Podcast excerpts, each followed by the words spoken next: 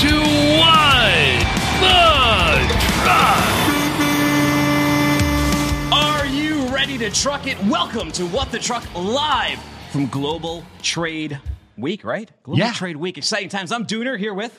The dude, Michael Vincent, beautiful. I mean, I do mean beautiful winter day. Yeah. 70 degrees. 72 degrees. Couldn't ask for better. Can't wait It's to get gorgeous. outside after the event. Amen. You're there. I'm sure you're enjoying it too. A little, little thaw after last week's cool down. God, no What a kidding. time to be alive. You know, if you're not familiar with this show, this show is called What the Truck. We are a podcast that is live three times a week Mondays, Wednesdays, and Fridays, regularly scheduled at noon Eastern Time, then available on demand on podcast players everywhere, as well as on Freightwaves TV. You can watch us live and in living color. And one thing people know about this show is that we try and imbue as much pop culture or real world Yeah, elements absolutely. as possible into how freight works. And that's Yeah. that's one of the ways we deliver this to you. So today I was excited about our topic being CPG in retail because that's basically the easiest supply chain to explain to the layman out there, right? Because you see it. You go into the store, there's no toilet paper. You see the supply chain impacts. You try to buy that PlayStation 5 at Christmas time, it's not there.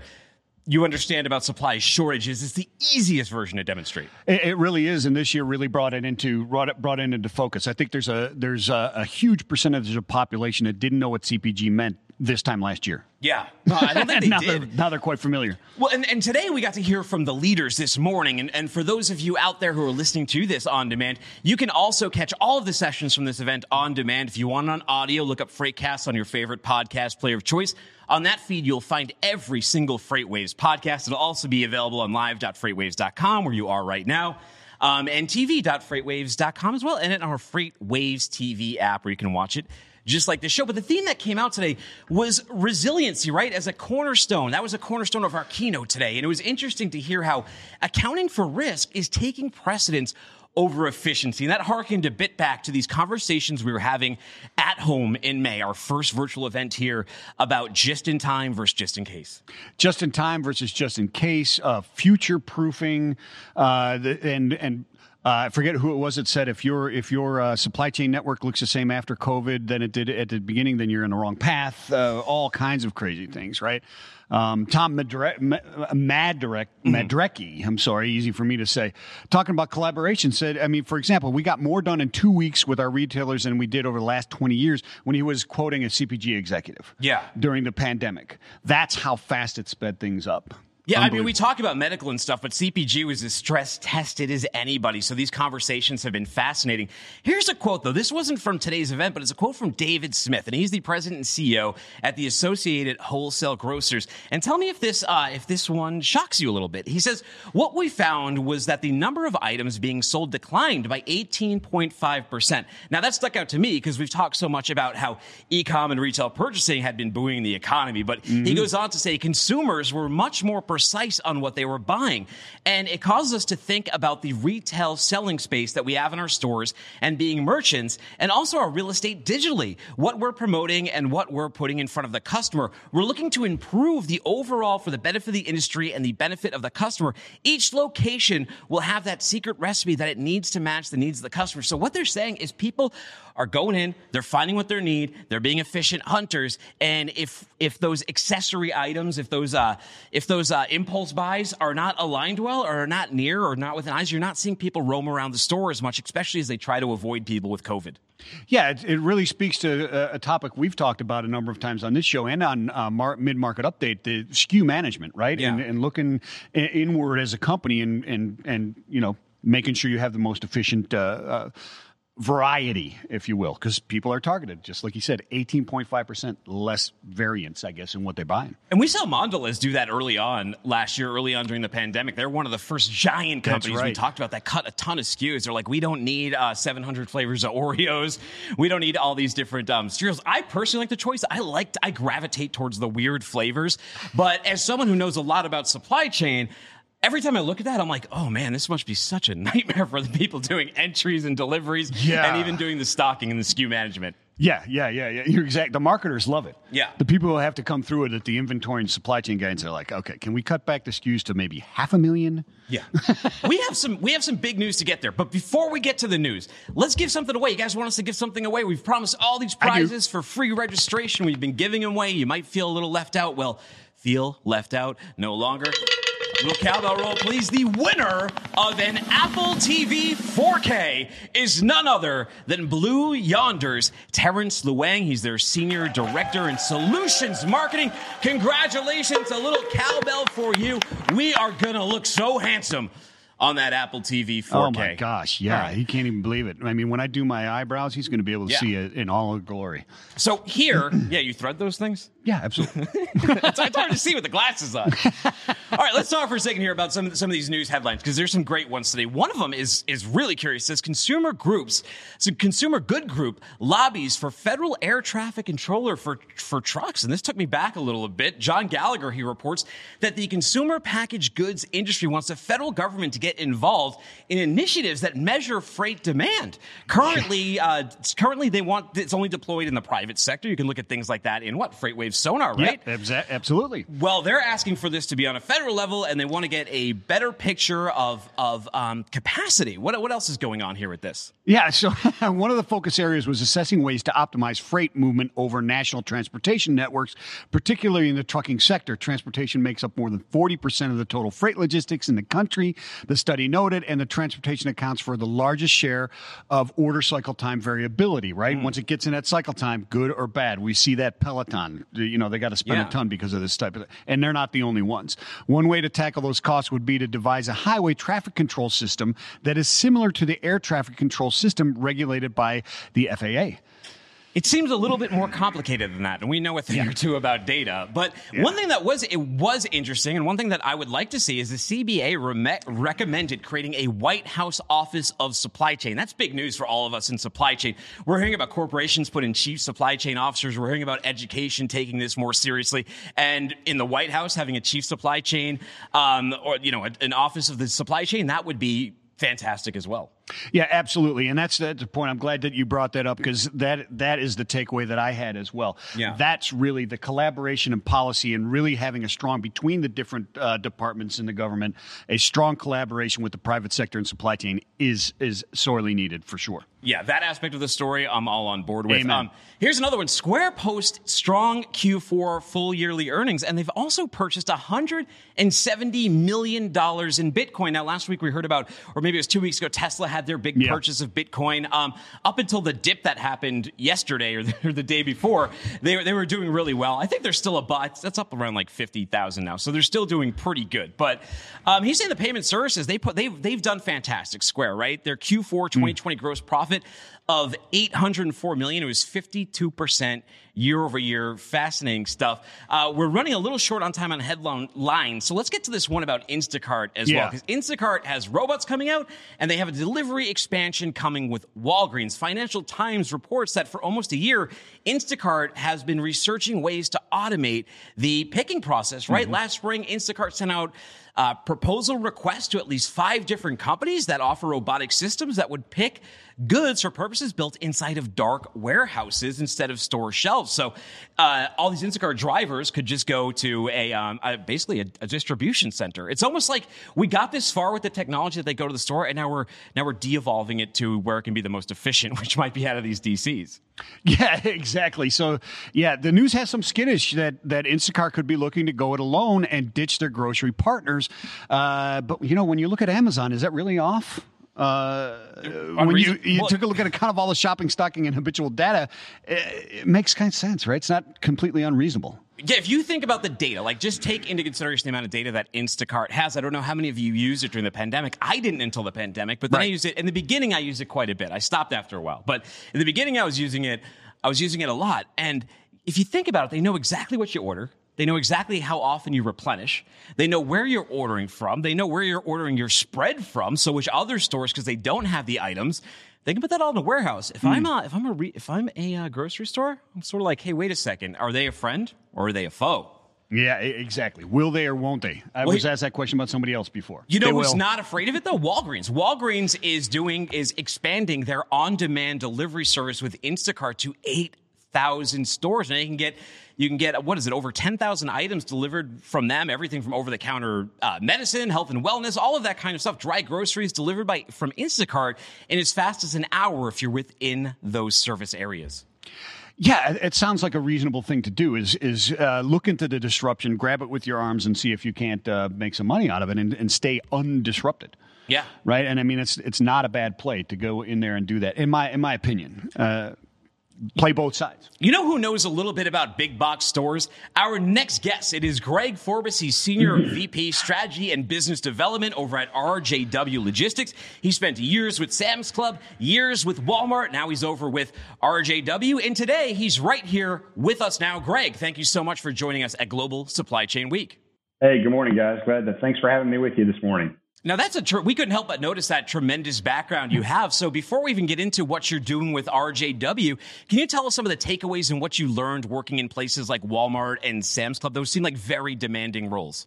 Yeah, you know what? Um, this, by the way, this building is an old building built back in the early 40s in downtown Bentonville, right off the square. So it's got some pretty cool motif behind me. But uh, yeah, so working in the retail industry mean, so many different lessons you learn from supply chains to understanding really what CPG companies like to do and how they need to do it and how they go to the store, how they go to the shelf uh, has been a lot of great learnings for me. And then just a chance to be around uh, phenomenal leaders, whether it was a Sam Walton, a David Glass, or even a Doug McMillon. Um, just be able to watch those folks work and learn and see how they learn and how they just continue to grow in their own careers. Yeah, so you know that. Greg, we were just talking about uh, one of the headlines here with uh, with Walgreens uh, getting, uh, you know, right. embracing the Instacart possible disruption here that I, I think will happen. I, am sure it is happening, mm-hmm. Uh, but that kind of uh, it, it, leads to the to this question of single versus uh, multi uh, location yeah. in, in CPG, right? Because they're they'd be using a black or a dark warehouse and their own storefronts as well. Can you talk to the advantages yeah. and disadvantages of that within the CPG yeah. Uh, vertical? Yeah, sure can. Um, you know, I think for for a lot of CPG companies, when you think about how you go to retail and how you face retail, if you're a large company, you're going to want to be in multiple locations, right? You're going to kind of control your own destiny. You're probably ordering in truckload quantities uh, with that retailer, and you're going to have a lot of SKUs that you're going to be able to deliver truckload. Fastest, most economical method to deliver in. If you're a mid to smaller CPG company and you're looking at your supply chain, you're saying, hey, I want to focus on sales, I want to focus on marketing. Maybe I need to look towards one location versus multiple locations. I'm paying the freight bill. I'm going to be in control of my own inventory.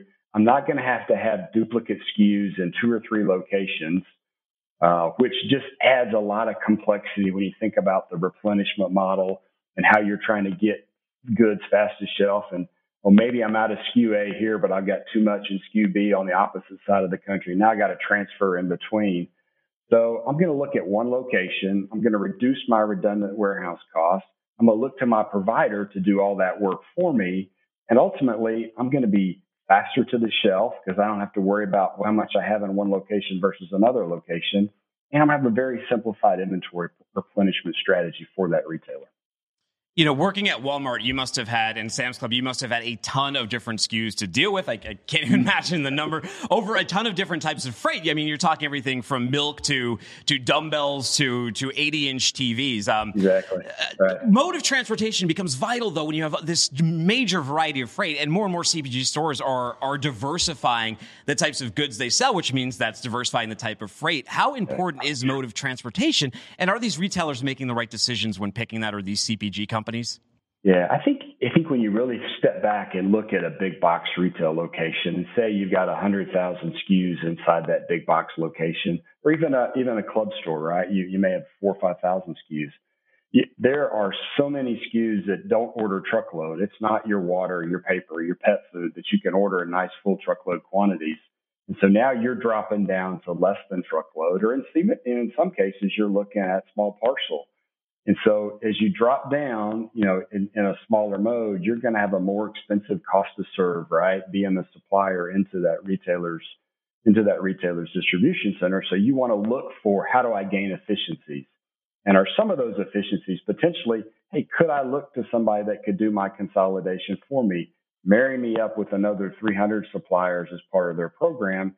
And now I'm going to be able to take my small, my small parcel cost or my LTL cost now I'm sharing uh, part of that truckload with another 300 suppliers, and now I'm moving in truckload.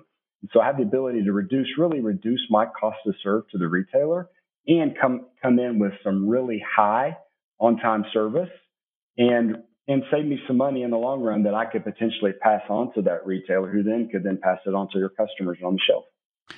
So, Greg, let's let's say that I'm a shipper and I'm in the CPG space, right? And I, I really know my business. I'm doing well, but how important let's talk about the importance of picking my my my partners when it becomes when it comes to uh, intermediaries three 3pls how important is it to not just yeah. pick any 3pl that can give me ltl and truckload and air and all this kind of stuff but those that specialize yeah. in cpg yeah great question i, I you know, I think the the piece when I step back and I think about a CPG partner, number one, if you're if you're if you're a large company, you you already understand the inner workings of that retailer, right? If you're medium to maybe a smaller size CPG company, you may not understand all the intricacies of what that retailer needs. And when I say intricacies, every one of them has packaging standards, right? They've got a 300 page shipping and routing guide that somebody's got to go through and interpret. Um, they, they've got a label placement for, um, that it's important for how their system works. And they're going to want it on certain pallets and et cetera. So I think it's important when you look at the 3PL space, look for a provider that can provide you insights into that retailer that really understand the inner workings, understand that shipping and routing guide. So you're not having to fill in the blanks uh, and understand and understand the packaging, understand you know what's what's going to get me a fine at the end of the day, and how do I eliminate those fines and penalties if my label's not placed properly or my shipment's not on time. I think that's imperative to really understand what that retailer does and how it does it. You'll be more successful. If you're more successful, then you're going to sell more. You're going to get more shelf space. Ultimately, you're going to grow your line inside the retailer. You know, you just mentioned it there with those with those billings and those chargebacks mm-hmm. for putting on labels wrong. And you have experience right. with this being at Walmart. They have their uh, what right. supplier quality excellence program. I think they're calling the SQEP. But to everybody who's right. delivering to them, that that acronym may as well be FEES because all they're seeing is fees, fines, and chargebacks. They're demanding, and so is and so is Amazon, and everyone's getting more demanding. While supply chains are getting more stressed. So, um, how important is it to have a partner that really understands understands that because these fees can really add up, can't they? Yeah, they they sure can, and you can you can realize whether you've a product's been misreceived incorrectly because of how the 3PL or however the your consolidator shipped it on your behalf. Now you've got a penalty, right? Now if you're late, you've got a penalty. So it's really beginning is, is to partner with a 3PL that looks inside and understands what that program looks like, right? You mentioned it. Um, Amazon's got one, Target's got one, Meijer's got one. They've all got a different type of program and I think to understand the intricacies and then be able to, to, to really fit into what that retailer is looking for, Walmart's a great example, right? Um, they've got strict packaging standards. They want you to, you want item accuracy to be super high, and that drives everything within their supply chain. And what you really want at the end of the day is for your product to hit that distribution center and go right to the store, and from the store right to the shelf. Anywhere there's a miss with a bad label or a bad packaging, uh, or a barcode that's not a fixed right or an ASN that doesn't hit in a timely manner, you're going to slow down the product. And so what retailers really want ultimately with these fines and these penalties is they want stuff to flow freely, right? And get there on time and in full so that it's on the shelf for the customer when you and I go to buy the product at our local store. Excellent stuff, Greg. So we were earlier talking about SKU management mm. uh, and, yeah. and looking at the targeting of people. Can you talk about SKU rationalization and how important that is? Yeah, I, I think it's become super important, and it's probably more important in the last year. Really, you know, you look back about a year ago about this time, right, when we when we really saw just this big pop, and these expl- and these um, suppliers saw just explosive growth on certain SKUs within just a, qu- a quick two week period.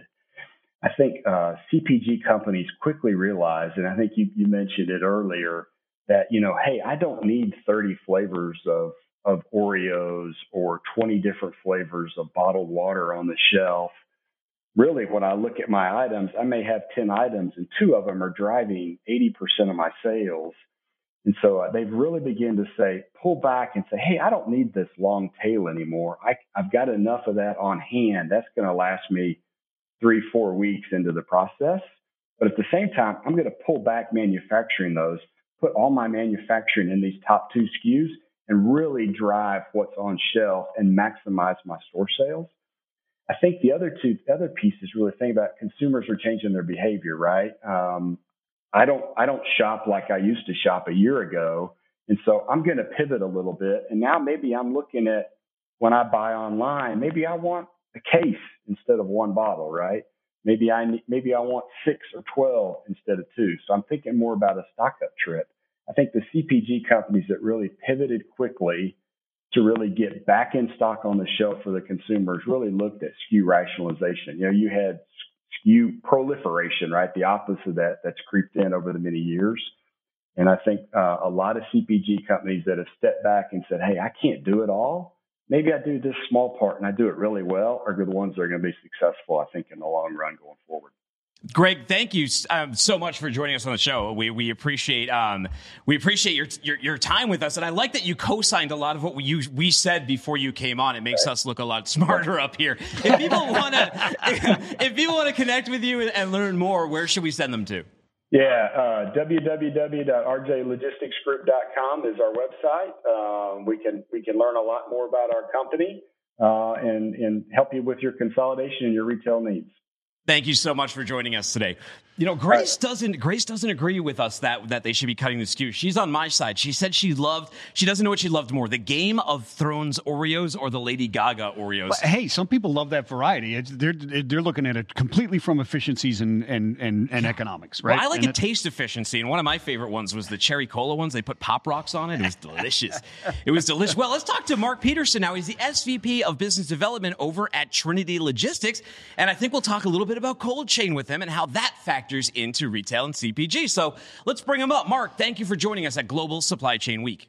Hey guys, thanks so much for having me. Uh, big fan. Enjoy your show. Oh, thank you. Awesome. Hey, what's uh, what's behind you going on there? It looks like you got a lot of either medals or awards or pictures or something. well, it's pictures. I, so being in sales, I, I, used to travel quite a bit, um, at, but now that I'm uh, holed up, it apparently my office is where my wife hangs all the pictures that uh, need to find a home in the house. So I've got quite a collection going. Nice. It looks like a Masters flag. Is that what I see up there? It is. Yeah. Yeah. There was, uh, spot was our uh, annual company entertainment. So I was lucky enough to, to go about eight, eight, uh, nine years in a row. Excellent. So, uh, can you, Mark, tell us a little bit about uh, uh, Trinity Logistics, and let's get in. Let's dive into cold chain and talk about the intricacies that are there. Yeah.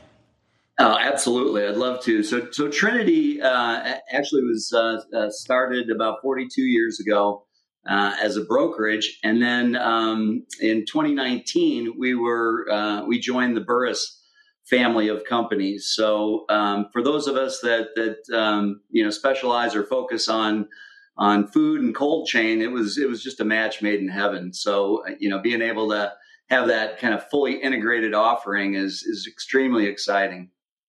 Yeah, I mean, cold chain is such a delicate thing. I used mm-hmm. to work in perishables, perishable fish, air freight. Um, I would have nightmares. I'd wake up in the middle of the night thinking like, oh no, my FDA clearance didn't come through or something like that. It, it can be a nightmare, especially in food. Very, very demanding customers, right? You, I mean, you think you're delivering hearts, but how important is cold chain to to retailers and in CPG and picking the right partners too that align well with what you need delivered? Oh, it's extremely important, you know, and I think just you know the last year and a half, two years has shown us, you know, that that uh, importance in chain, and and so um, it's not just you know the experience in the background, but but making sure that that you're focused on on um, safety and compliance and sanitation and understanding that it's not just uh, that that you know a delay or a mistake is going to cost you um, you know, violate a safety reg, uh, you know, this this is uh, uh, hits right to health and shelf life and food waste, and and ultimately, it's you know, it's going on the plates that feed my kids and your kids and our families and everything else. So really, really crucial stuff. It really is, and I can attest to that. I I told the story before where I had an entire forty foot container of smoked fish fumigated when it hit Barbados once because I loaded tires over top of it. So I can attest that knowing what you're doing will save idea. people money. uh, can we talk about? Um, so when you talk about experience, you need people that know what is going on, right? And that would kind of implies that they need to have complete control of the shipment. Are there benefits of both asset and non-asset when you're talking about this type of thing? Incredible benefits. You know, I haven't spent time, you know, on both sides. Uh, started out in the union LTL you know world and and thought that's all there was. And and then you know you see this big world of of 3PL and brokerage and asset and asset light and non-asset. And I think having all those uh, options to deploy is is you know gives you a significant advantage. Assets are great but but look there are some limitations. There's only so many trucks and they can only be in so many places uh, so having that that flex capacity of of the 3PL side uh, is is just astonishing. Now, now, uh, of course, that comes with the the baggage or the you know necessity of making sure that you're picking the right carriers, the right providers. You know that your partners, just like you pick your your you know shipper partners, you need to do deep discovery, and I think that's something that really sets us apart. Is is we really treat them just like uh, a normal customer and go through a, a fairly exhaustive discovery process. Uh, um, you know, a lot of the these fleets uh, handling, you know, food and cold chain are, are fairly small. You know, uh, five truck and under uh, in many cases, and so really getting in there and understanding what they're doing and what their needs are and where they want to go. Uh, and asking them, you know, the right questions and making sure that they have reefer shutdown insurance. Or uh, I swung by a, a, you know, one of our carrier salespeople qualifying, uh, you know, a carrier not too long ago and and asked them, you know, do drivers carry a, a pulp thermometer? Uh, and they said, "Oh, you know, what's that?" Well, obviously, you know, that's not somebody that can haul produce for us. So, you know, those kind of things are are crucial, and um, and it's such an exciting time because now we have that ability to kind of take that good tribal knowledge that you develop and convert that into an accessible system where our entire network could kind of see and piggyback on those those lessons learned. You know, so the dude and I have both worked in freight operations, mm-hmm. but we've also worked in sales. And if you've ever gotten a sales call, a lot of times one thing you will hear is, I will only work with asset based, right? And that can yeah. stymie you, especially if you don't have assets. Uh, how do you convince the how do you convince a, a shipper that the, the right alignment can be non-asset based and that can be the right choice?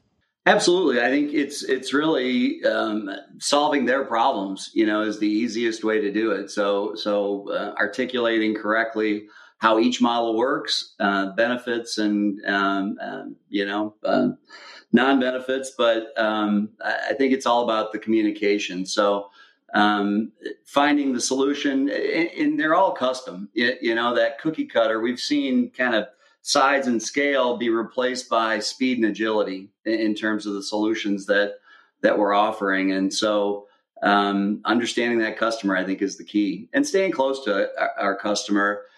You know, the, the, the last year and a half through through the pandemic, you know, Trinity really hit the ground running, and and uh, we didn't uh, obviously plan for what happened. It was more for the next polar vortex or one of those type of things. But uh, having everybody that could could go remote, you know, at a very you know quick notice was crucial. Um, and I think you know it's allowed us to stay close to our customers. In fact, some sometimes too close. Now we've all become you know video stars, and, and, as my mother told me, I got a face for radio. So you know I don't think I'll ever get used to seeing myself, but um, you know, and we've also taken, uh, you know, pains to make sure that our team members are comfortable with the technology and the kind of new way of, of meeting and uh, communicating. You know, we try to do a lot of uh, business reviews with our customers, whether those are quarterly or annual or monthly, whatever that uh, is required. Uh, and what I keep hearing is, look, we, we talk to you plenty, you know, too much. We don't need, and and so that's kind of an exciting byproduct of of the whole situation. Yeah, you're much more intimate with the needs and, and concerns of, of your of your customer over the last year. You have any other stories or any changes that you've seen over uh, the last year and how uh, Trinity has has you know dealt with the, this last year over 2020 and 2021 this far into this year? A- absolutely. So some of the things are again like any business dynamic. We're seeing a lot uh, younger team members coming in and and balancing those kind of uh, old dogs like me and and you know the kind of new um, uh, workforce. Uh, and it's all about change management. You know, staying in front of communicating. You know what's happening, what's going on.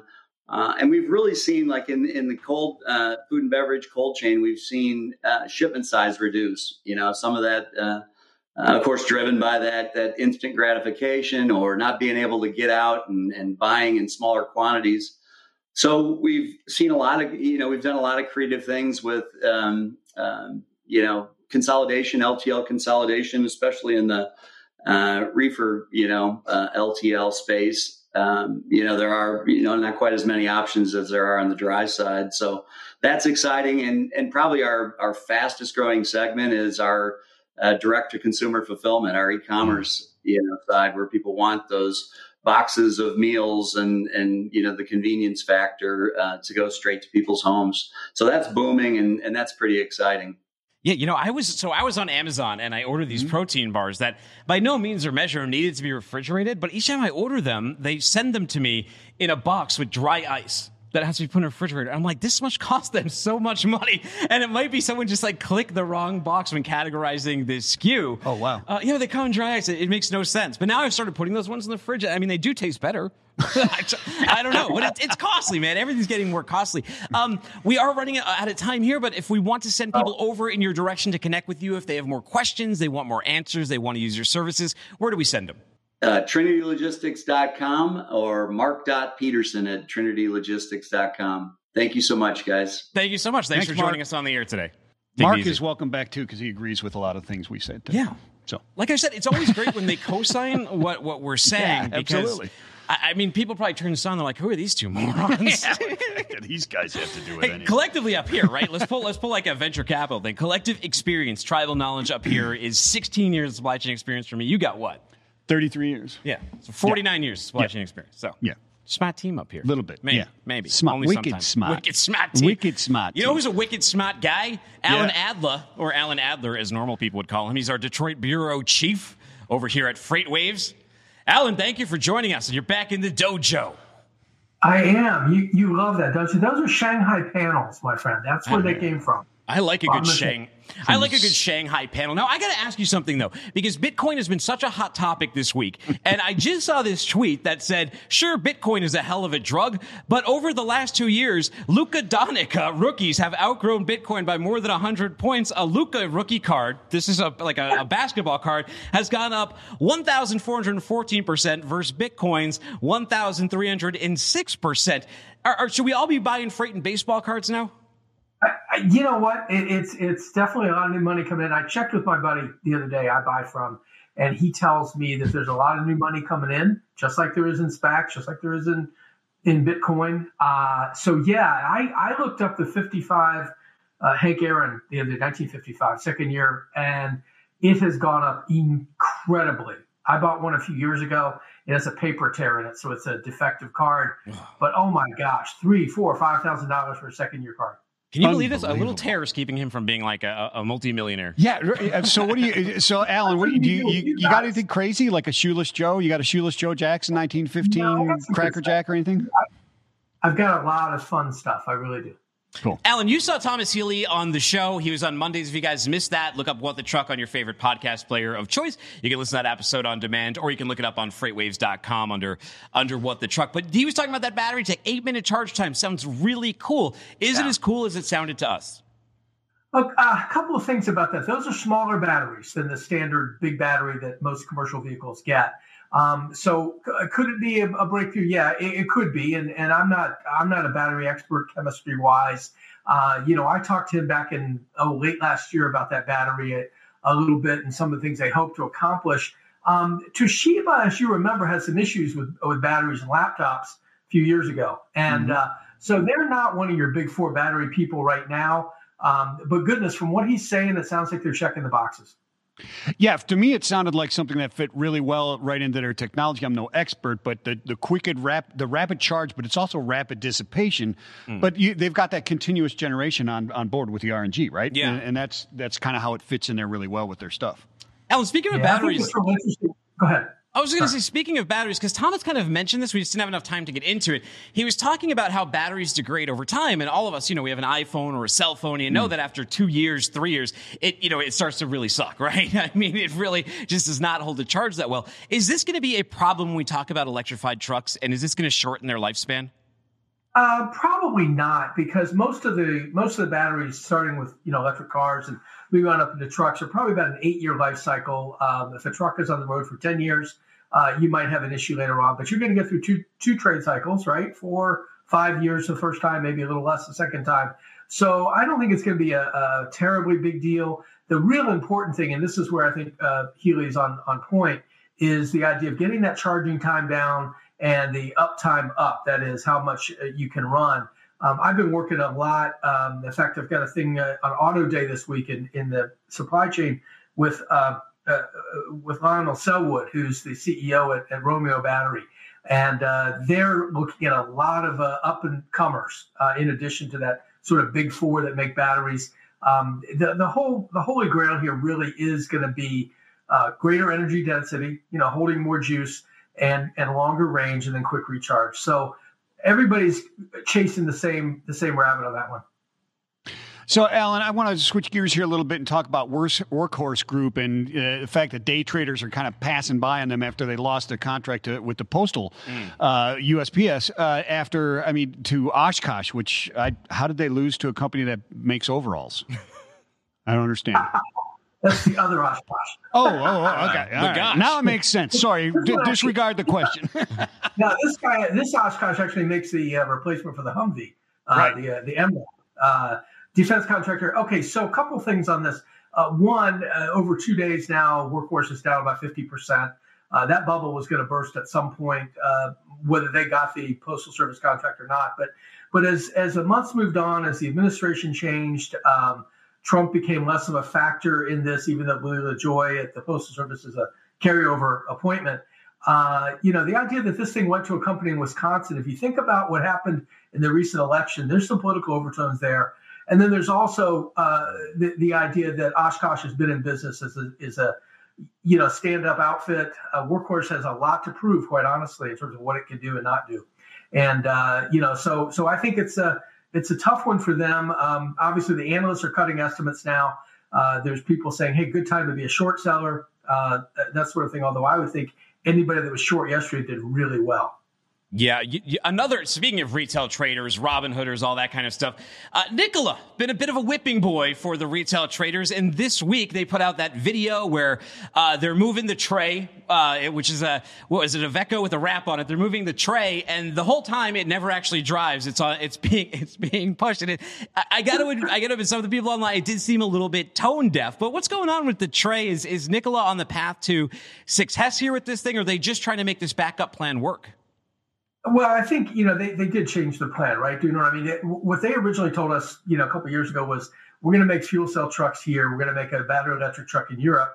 Well, then they sort of kind of changed that up a little bit, and so now the Tre, uh, the the what what is a cab over truck, um, is here. It's coming here. They're going to build it in Germany. They're going to build it here in low volumes this year uh, as an electric vehicle, and they're going to do a couple of uh, apparently a couple of prototype fuel cell trucks off of it to give to Anheuser-Busch, this being CPG Day. Uh, I checked in this morning with Anheuser-Busch to make sure they were still on board. They are. They're they're still they're still in in uh, uh, you know in partnership with Nikola. So at least that uh, has hung out uh, has hung on. Uh, obviously, Nikola's lost some customers and has lost some esteem and things like that. Um, it, it's interesting that they did talk yesterday about the sleeper cab fuel cell truck, though the 900 miles of range and that kind of thing. The one thing they didn't talk about though, and I maybe I was the one to write this, is uh, where are the customers and who are they? Because they haven't changed their number of reservations since about April of 2019. And they're sticking with that 14,000 number, which at the time was just fuel cells. Mm. So I'm not sure who's going to buy the Nikola Tre. Uh, you know, they're going to need to obviously prove it out. And, uh, you know, if Anheuser-Busch is still on board, that's a good thing, right? Yeah. The Tre is the cab over, right, Alan? Yeah. That's, the, correct. That's yes. the cab, and the other one's sleeping. So they did roll out uh, the, their timeline though of when these things are going to produce. And I think the Tre is like next uh, 2023. I think it is like two years, uh, yeah. so, something like that. I looked at the timeline, but I forget what the exact number was. Can you go through that and how realistic that looks to you? I, I don't have it in front of me, yeah, I, I think you know they will be doing some uh, you know hand built versions in Arizona this year, uh, probably by second quarter. Um, I think you'll see some test trucks in 2022, and then production in 23 uh, for the for the BEV, and then uh, actually the BEV probably late next year, And then in 23, you'll see some fuel cell versions of the Tre, uh, apparently. And then in 24, uh, end of 24, you'll get to the, the full sleeper cab uh, version. Mm-hmm. Mm-hmm. That's assuming everything goes right and they sell some trucks and they build some hydrogen stations. Lots going on there. The company's still valued at, at a lot, and this is a company that is um, saw a tweet yesterday that it's more of a business plan than than a company that actually might have been in, in, your your article, a quote in your article. I'm not, I can't remember correctly. I get so much, we get so inundated with so much information these days, Alan. But would you agree? Is it more of a business plan than an actual executable product right now? T- today it is. The, the one thing I think Nikola has going for it, Dooner, is is the uh, is the idea that it's gotten rid of distractions. We we talked about this a lot. I mean, who remembers the Badger? Right? Badger's gone. There's no Badger anymore. There's no Nikola One anymore. Uh, what they're doing is they're trying to show a sense of purpose. I think that that takes them out to lets them get where they need to go, and they've basically convinced Wall Street that, that that's the plan. So yes, it's a business plan today, and everybody's pretty impatient, myself included, saying, you know, show me, show me. Um, right now, they seem to be on track, and they haven't completely tanked, as you know, some of us thought might happen, right? Alan, we're going to ask you a uh, stupid question, but it's going to be in your wheelhouse. It's, I think this is a great question. Oh yeah, it could be a good because I, I, guess a lot of people would be curious. Uh, what you all know what you do when you run out of gas, right? But what when you run out of battery? Got to so, ask the expert. I think this is valuable information. Okay, so maybe it's not. There are no stupid questions. Would you rather run out of gas in an ICE uh, vehicle, right, an internal combustible engine, or a bat, or run out of battery in a BEV, a battery electric vehicle, in the middle of nowhere? What, what do you do? No, would you rather? Which one would you rather run out of fuel in? Wow. Gee, I wasn't expecting that one, guys. I don't. I'd rather not run out of either. Can I have that? That's an uh option, right? uh Uh, you know what? I, I guess I don't know. I, I, would say that today I would still want it to be some kind of liquid fuel because I could get some. Uh, the charging issues are huge, right? And especially for commercial. I was I had a chance to talk to uh, Roger Nielsen, who's retiring as CEO with this name drop here of Daimler this week, and uh, he was explaining that you know the, the, the, state of commercial charging is really really behind right? Uh, mm. you know especially fast charging for for these trucks. Now we don't have a lot of trucks right now. You're still talking in the hundreds. Um, he gave me a couple interesting numbers i thought. He expects that medium duty trucks at freightliner will be uh, 30% electric by 2030 and that's going from like zero today right? So yeah. that's pretty fast but you're going to need some charging to go with that. And and we we've been writing about some of these charging suppliers. The SPACs are real hot and heavy after them right now. And uh, you know, Proterra is one of these companies that uh, you know Daimler's tied up with. Uh, you know, to get charging. So so at this point, I think I'd still rather have a tank full of gas to put in my vehicle. Thanks, Alan. Hey, people want to learn more about this space. They want to read your articles. Where should we send them to? Hey, I got to take a plug here. Can I have a quick plug for? Oh yeah, yes, absolutely. Yeah, okay. Cool. All right. So Truck Talk, which is our, our new weekly newsletter, uh, covers uh, lots of stuff from a perspective and context uh, end, as well as kind of a wrap up of things that maybe we didn't get to write about during the week. Comes out on Fridays. This Friday, it begins as a subscription. You can uh, you can go on the subscription page of FreightWaves.com and click Truck Talk, and then uh, sign up for it. We're seeing a, a, nice start. We're getting close to 500 uh, subscriptions. Oh, hey, hey, hey, hey, hey. Little bell for you. you. Yes, nice. We we need to double that. No, oh, okay. but, but, seriously, oh, um, the subscription is not the bell. Thank you. More cowbell. It's my first cowbell. Anyway, uh, so yeah, that that's where I want you to go. I want you to go to Truck Talk on Fridays and uh, catch up with us there. But um, uh, a, a Adler at freightwaves.com and Alan Adler or at Alan Adler on Twitter. Um, so so there you go. Thank you guys. Awesome. Before we let you go, there's one more plug though. Tomorrow we're, we're covering automotive at this event, aren't right. we? I believe you have a, a, talk or two at that. Uh, tell us what we're in store for tomorrow. Okay, so tomorrow we've got uh, quite a few, actually five that I'm involved with, plus some oh, wow. others. Wow! Uh, oh, you're like in the Eric Kulisch role, like where Eric was on Monday. Oh, yeah. yeah. yeah. Alan Adler Thursday. Dooner. I changed my shirt between between them. Though. You know, I tried not to be. Yeah, like color. you pulled a me. Yeah. Yeah, right. I, I, I well, no, I could never do that. But you know, I changed my shirt. Anyway, uh, we've got quite a range tomorrow. We've got uh, uh, we've got Craig Knight from Hyzon Fuel Cells. We've got uh, I mentioned him earlier, Lionel Selwood from uh, Romeo Battery. We have uh, Richard Simons from Daimler, who is the aftermarket and parts guy. That's a fascinating talk, by the way, uh, of what they're doing on the parts side of the business. And what else do we have? We've got Sam Abuelsamid, who's a, an analyst that uh, I talked to you quite a bit. Sam's a really smart guy, trained as an engineer and uh, auto, uh, automotive journalist, and now an analyst for uh, Guidehouse. And who's our last one? I can't remember. But we've got you know these those five, and I'm pretty sure Craig Fuller has uh, has the uh, chief technology officer at Ford leading off tomorrow for keynote. That's right. Yeah, so beautiful. It's a pretty good day. Thank you so much, Alan. And for those of you who are listening to this on demand, maybe you're listening to it after Automotive Day. Again, all of these sessions will be uploaded to our Freightcast podcast feed. If you like audio, just look up Freightcast on your favorite podcast player of choice. There you will find every single FreightWaves podcast, all on one convenient feed for free. Or if you want to watch it on video, download that FreightWaves TV app or go to live.freightwaves.com. Now, Alan, he plugged a newsletter. Well, we have a newsletter too right here on What the Truck. It comes out Tuesdays at 6 p.m. Eastern Time. You go to freightwaves.com slash WTT to subscribe. Or if you're listening to this on audio, just go into your show notes. There's a link to subscribe. And it's Wednesday, so let's go inside the newsletter. And this was an interesting one this week because the market shifted quite a bit. You know, we were seeing the impacts and the repercussions of all of those storms in Texas. Yeah. Um, and what happened was that volumes went down last week, but not at pace with capacity. Correct. So rates started to elevate very, very quickly. Tender rejection started to go up very, very quickly. Zach Strickland showed it's, it's Zach Strickland wrote in his chart of the week. It's not unusual, but it's not unusual. It's not, and it's also not as rare as one may think for capacity to tighten, volumes to decline simultaneously. However, this week's a different story, right? Because volumes are up uh, 5.7%, and they're going up at a quicker pace than capacity is, is being restored. So that means one more than one in four loads are being rejected. 27.59% of loads are being rejected. That's a, that's a big number.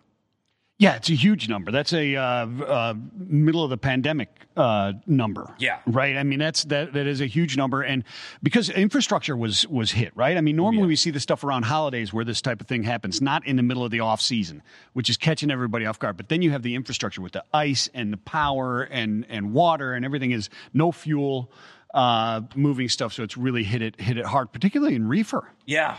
What, which what, is what are we so, paying for reefer right now? So right now, yeah, three dollars and seventy four cents. It's up forty cents in a week. Wow.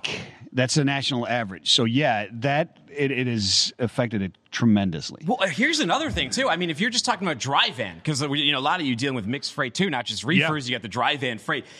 285 last week. By press time on the newsletter, um, they were looking at the fundamentals, right, of, of mm-hmm. just declaring what the spot rate was, what the, what the national spot market rate was. And they had to do some due diligence on this because it had elevated so much.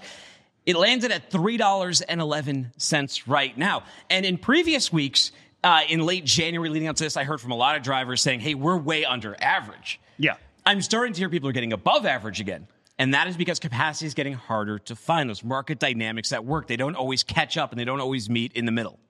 No, they don't. But you can certainly see the trend that's going on yeah. right now, and it's it, and it's and it's difficult if you're a shipper. yeah, I mean, I mean, we haven't even talked about what's going on at the the, the port of the West Coast ports right now. The, right. the, West Coast port crisis of 2021, where on any given day there's be, there's been between 50 to 32 ships at anchor, just waiting for for berths. And you know, you guys talk about reefer, you talk about these containers. You know, a lot of those. You got clothes in there; they're out of season. They're spoiled. Yeah, yeah, that's you, exactly right. You got certain TVs model numbers out of season; they're gone. Yeah, how much? How many? How many? Food. How many billions of dollars are sitting out there? That's already it's it's done. Its shelf life's over. It's over. It's just lost money. We talked to Rick Bridges from Roanoke Trade on what the truck on a previous episode. And he was talking about the billions that are lost at sea. But the bigger problem is not just the inventory; it's the uninsurable. And part of that uninsurable is the relationships that are damaged. I'm sure you're all you're all dealing with this on one end or another. You're either you're either the carrier who's getting yelled at by the shipper because you can't get your goods there. Yeah. You're the shipper who's getting yelled at by the retailer because they don't have their freight yet. Mm-hmm. You're the retailer who's getting yelled at by the customer because there's nothing on the store shelves. It's bad. It maybe you're, maybe you're a Peloton uh, uh, air freighting 400 pound uh, bicycles and hot tubs and hot tubs and hot tubs and hot tubs, hot as tubs on airplanes. would say. Hey, there was some other cool stuff that happened on Monday, just to harken back from that, and we covered a little bit of it because I'm a dog lover, and we talked about Officer Biko. Officer Biko, he ordered, he uh, he earned his biscuit, right? Yeah. So CBP, they use these these great narcotics dogs, and he came across, and there he is. Look at that beautiful German Shepherd. He so look at that that box of cereal there. Those Frosted Flakes, and this is weird to me. They covered those in cocaine. I, yeah, I don't understand. Why I read this. and like, why of cocaine in the box, right? Yeah, why do you cover the frosted flakes? I mean, it, I mean, uh, I, I don't know. How do you get them off? Like, how do you Do get you just eat the you cereal? just with- shake it? I don't. I don't. It seems bad, but it- you couldn't trick Officer Biko. Officer Biko was on the caper, and he found uh, what was it, forty-four pounds of cocaine worth Yeah. two point eight million dollars. By the way, I also saw another stat. Do you know out of Colombia, more cocaine than ever, even the height of the Pablo Escobar reign, came out in the past year. Well, yeah, people are at home. Big time. COVID. They don't know. They have anything coke. else to do, man. Might as well sit around and do a few lines. Then you get all paranoid, and you're putting uh, tinfoil over the uh, yeah, the windows and everything, Yeah, the blackout. I'm wondering how that cocaine that, that cocaine affects the non-nutritive cereal varnish Ooh. that Griswold has on those four yeah. Or if the uh, or if the, the flakes still get Little reference soggy in for milk, you people. Yeah, perks up a little bit. Might. He wasn't the only ones though. It's dogs were in the news and dogs dominated the newsletter because there's also we were looking at the bombs and COVID over at American Airlines and at the American Airlines Arena in Miami. And you're you all know about bomb sniffing dogs. There wasn't really you know that's not new information. But Eric Harry's the CEO of Global Canine Protection. He was talking about these other uses for the dogs and how they're becoming so much more valuable than just cargo screening. Because even at the Miami Heat games, they're they're sniffing for COVID nineteen on people coming into the stadium. Yeah, and the and the players as well. It's part of their Yeah. protocol, their daily checks or whatever, right? And Yeah. to have the dogs do that, which is i i it's really crazy that they can do this. I can't even fathom how how much more useful dogs can possibly be. So there used to be this. So there was this. Uh, there's this old folks home in um, in Quincy, Massachusetts, Okay. and there was a story that was in the Boston Herald about this cat, and this you could always tell when someone's going to die because the Okay. cat was like the Grim Reaper. It would sit on the people the day before they died, and it was like 99 percent accuracy. So like people were like scared of the cat. It's like the cat was like death wish cat, right? A dog comes in your room and you die of a heart attack. After Yeah. a while, it's just a self fulfilling prophecy, right? Well, here's look. The F- FDA says that that's an appro- approved method. Um, not the not the cat sitting on dead people. The the uh, the dog sniffing the COVID. However, in Germany, there's the veterinary clinic over there says these dogs have been 94 percent. Um, accurate according to the World Economic Forum in in doing it. So all I got to say to Wow. the FDA is I contend that dogs are awesome and I, I trust them in I'm such with a you. Dogs situation. are dogs are pretty awesome. Ninety four percent accuracy. Yeah. Unbelievable. Now, That's as we pretty good. mentioned, if you guys enjoyed this show, we come on three times a week. We'll also be live at this event every Monday, Wednesday, and Friday. But typically, when we're not in an event cycle, we're on Mondays, Wednesdays, and Fridays at noon Eastern Time. You can find us at freightwaves.com, tv.freightwaves.com, Freightwaves LinkedIn, Freightwaves Facebook, um, the Freightwaves TV app. Yeah. Get on there, right? Yeah, you probably watch it on that uh, TV we gave away. Yeah. And then, oh yeah, it's going to look great on it. Absolutely. Well, it might look great, might not, depending on you know what your taste is. Yeah, that's You know, I'm not- exactly right. I'm not deciding for you. I don't know. That's true. But if you want an audio too, I'm a podcast guy. I like to move around. I have a hard time. If you, if you couldn't, I have a hard time sitting still. I have a hard time sitting still in front of the TV. So I like to have the podcast on. I like to keep moving. So if you like that, all every single episode we've ever done of What the Truck is on demand. Just look up What the Truck on your favorite podcast player. Or again, look up Freightcast and you get every single Freightwaves podcast on one feed. Another thing that's coming up is the Shipper of Choice nominations. And you guys in CPG know how important these partnerships are. We keep talking Yeah. about it. You can go nominate someone right now. Maybe you can even nominate yourself. I'm not, I won't tell. Go to freightwaves.com slash SOC. That's the quick link to get over to that form. You fill it out. You find out what's good. You find out what's going on. Yeah, you got the easy URL to say. Yeah. The SOC one. I know you were trying to read the whole thing out with the, Let's the whole with the HTTPs. Yeah, the whole darn thing. You think anyone in our audience has bought these NFTs yet? Before we went out, we were talking about And these then I don't know. non-fungible tokens. I don't know, but I wanted to ask. I, I don't. uh, yeah, non-fungible. To, I don't get it. I don't. I don't understand. I'm not putting my money in there. But you know, a follow-up question to Alan, uh, if he's listen, Adler. Yeah. Is you know, I get why he wants the gas to run out of gas because you can siphon gas from somebody else. You can Sure. borrow it if they go by. Will you be able to siphon um, battery power? I'm sure you figure out a way. You got to be able to You figure hack it, way, right? Yeah, how to hack it. Do you know it. what hackers can do now? They can change the voltage in your computer to, to set your computer on fire. Wow. Coming up is the icebreaker, right? Are we going to are we going to lunch now too? It might be lunchtime as well. So those of you who are on demand, go Yeah. get a bite to eat. And for those of you who are listening live, go get a bite to eat. Go stretch. We got a ton more show coming for you. Come back to your desktop and click that icebreaker button. Just scroll down right under agenda. There's the icebreaker button there. Go meet some friends. You're at a conference, right? If you don't leave with a couple names and a couple business cards, shame on you. Connect with me on LinkedIn. Timothy Dooner, that's D O O N E R, or on Twitter at Timothy Dooner. Find him at Michael Vincent or Vincent the Dude. We want to hear from you. Stick with us, enjoy some lunch, and we'll be back with more show. Amen. Peace and love. Peace and love.